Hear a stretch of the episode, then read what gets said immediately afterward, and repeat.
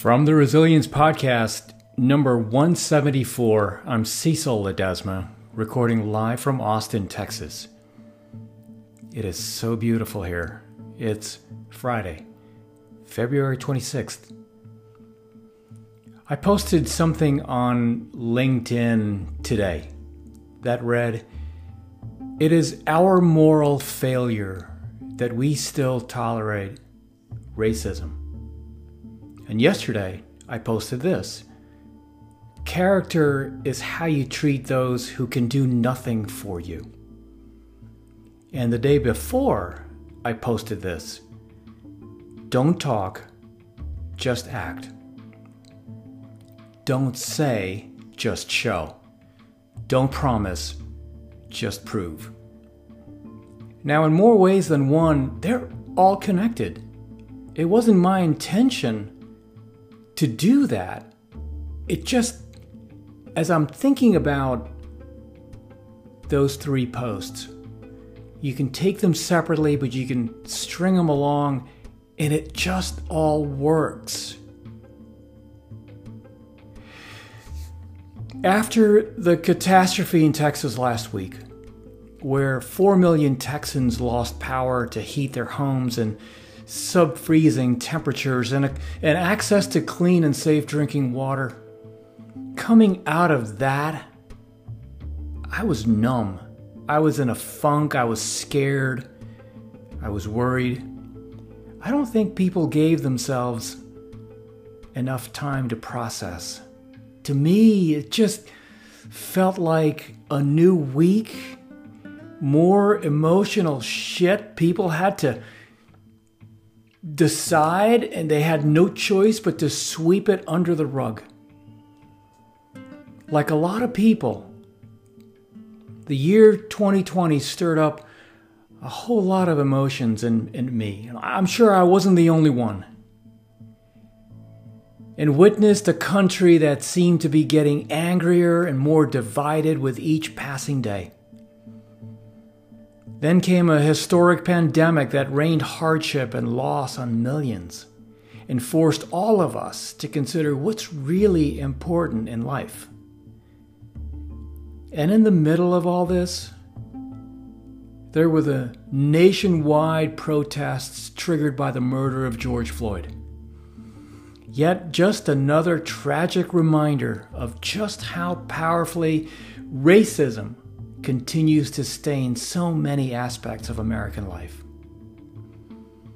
And all that was before the world witnessed a violent mob storm the U.S. Capitol. How did we get here? How could we find our way back to a more unifying American story? So my heart searched and searched for words that would lift me up. Lord knows I needed some lifting up and, and, give me a renewed sense of hope. And in this episode, I want to share parts of a conversation between President Obama and his good friend, the boss, Bruce Springsteen. It was President Obama's words that caught my attention, made me drop everything I was doing. And I just listened and I took it all in. I hope you get as much out of it as I have. And I quote We started the conversation talking about us both, in some ways, feeling like outsiders. And part of my politics, part of a lot of the speeches I've made in the past has always been to claim America as a place where you don't have to look a certain way. You don't have to come from a certain family. You don't have to have a certain religious background. You just have to have fidelity to a creed, a belief.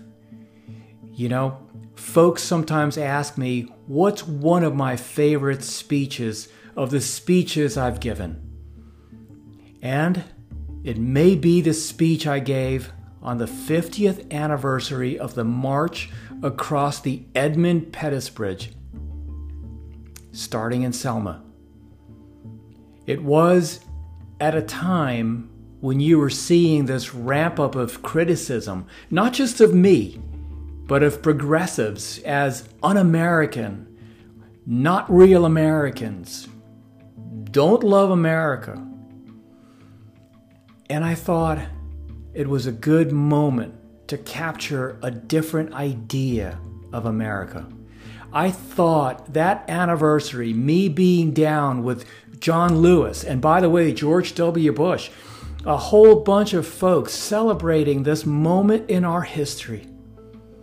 You got on one side outsiders, black students, and maids, and laborers, and busboys. And on the other side, the power of the state. And there's a standoff. This historic clash of two ideas of America. On one side, you've got the idea that no America is just for certain people who have to be and look a certain way. And on the other side, led by this 25 year old kid in a trench coat and a knapsack, this idea America's for everybody. In fact, what makes America America is all the outsiders and all the misfits and the folks who try to make something out of out of nothing. So that became the theme of my speech. I started talking about let me tell you about America. We're Lewis and Clark and Sacagawea. We're the pioneers and the farmers and miners and the entrepreneurs and hucksters. That's our that's our spirit. That's who we are.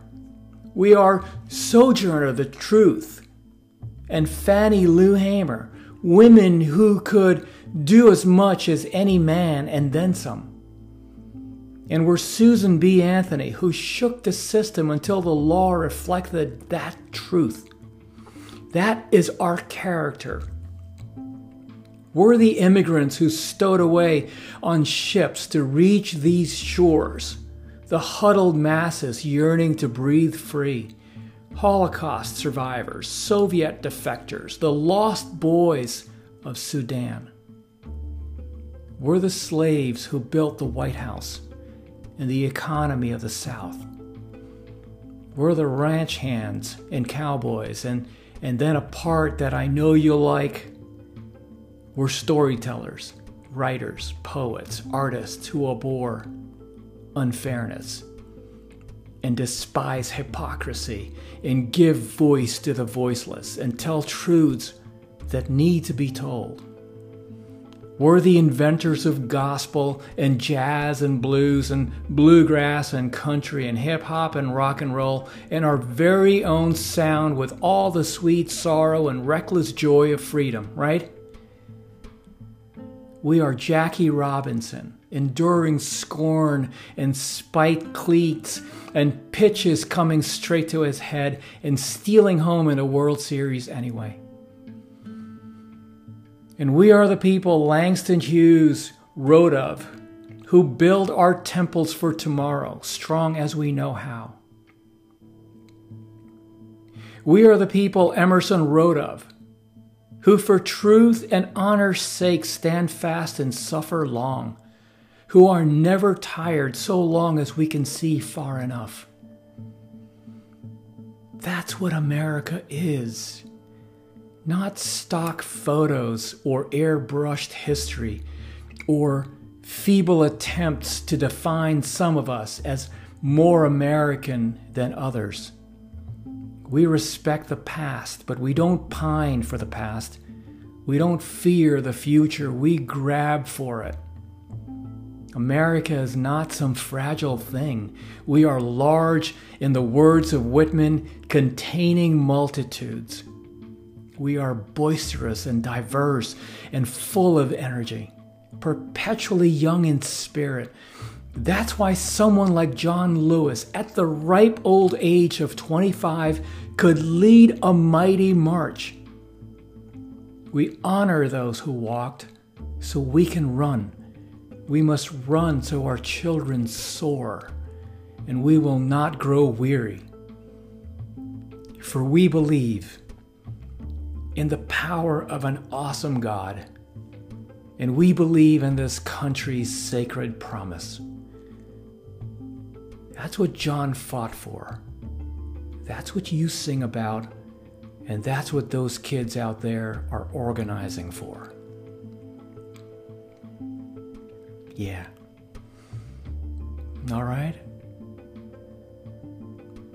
Amen. And that's it for the Resilience Podcast. I'm Cecil Ledesma. See you real soon.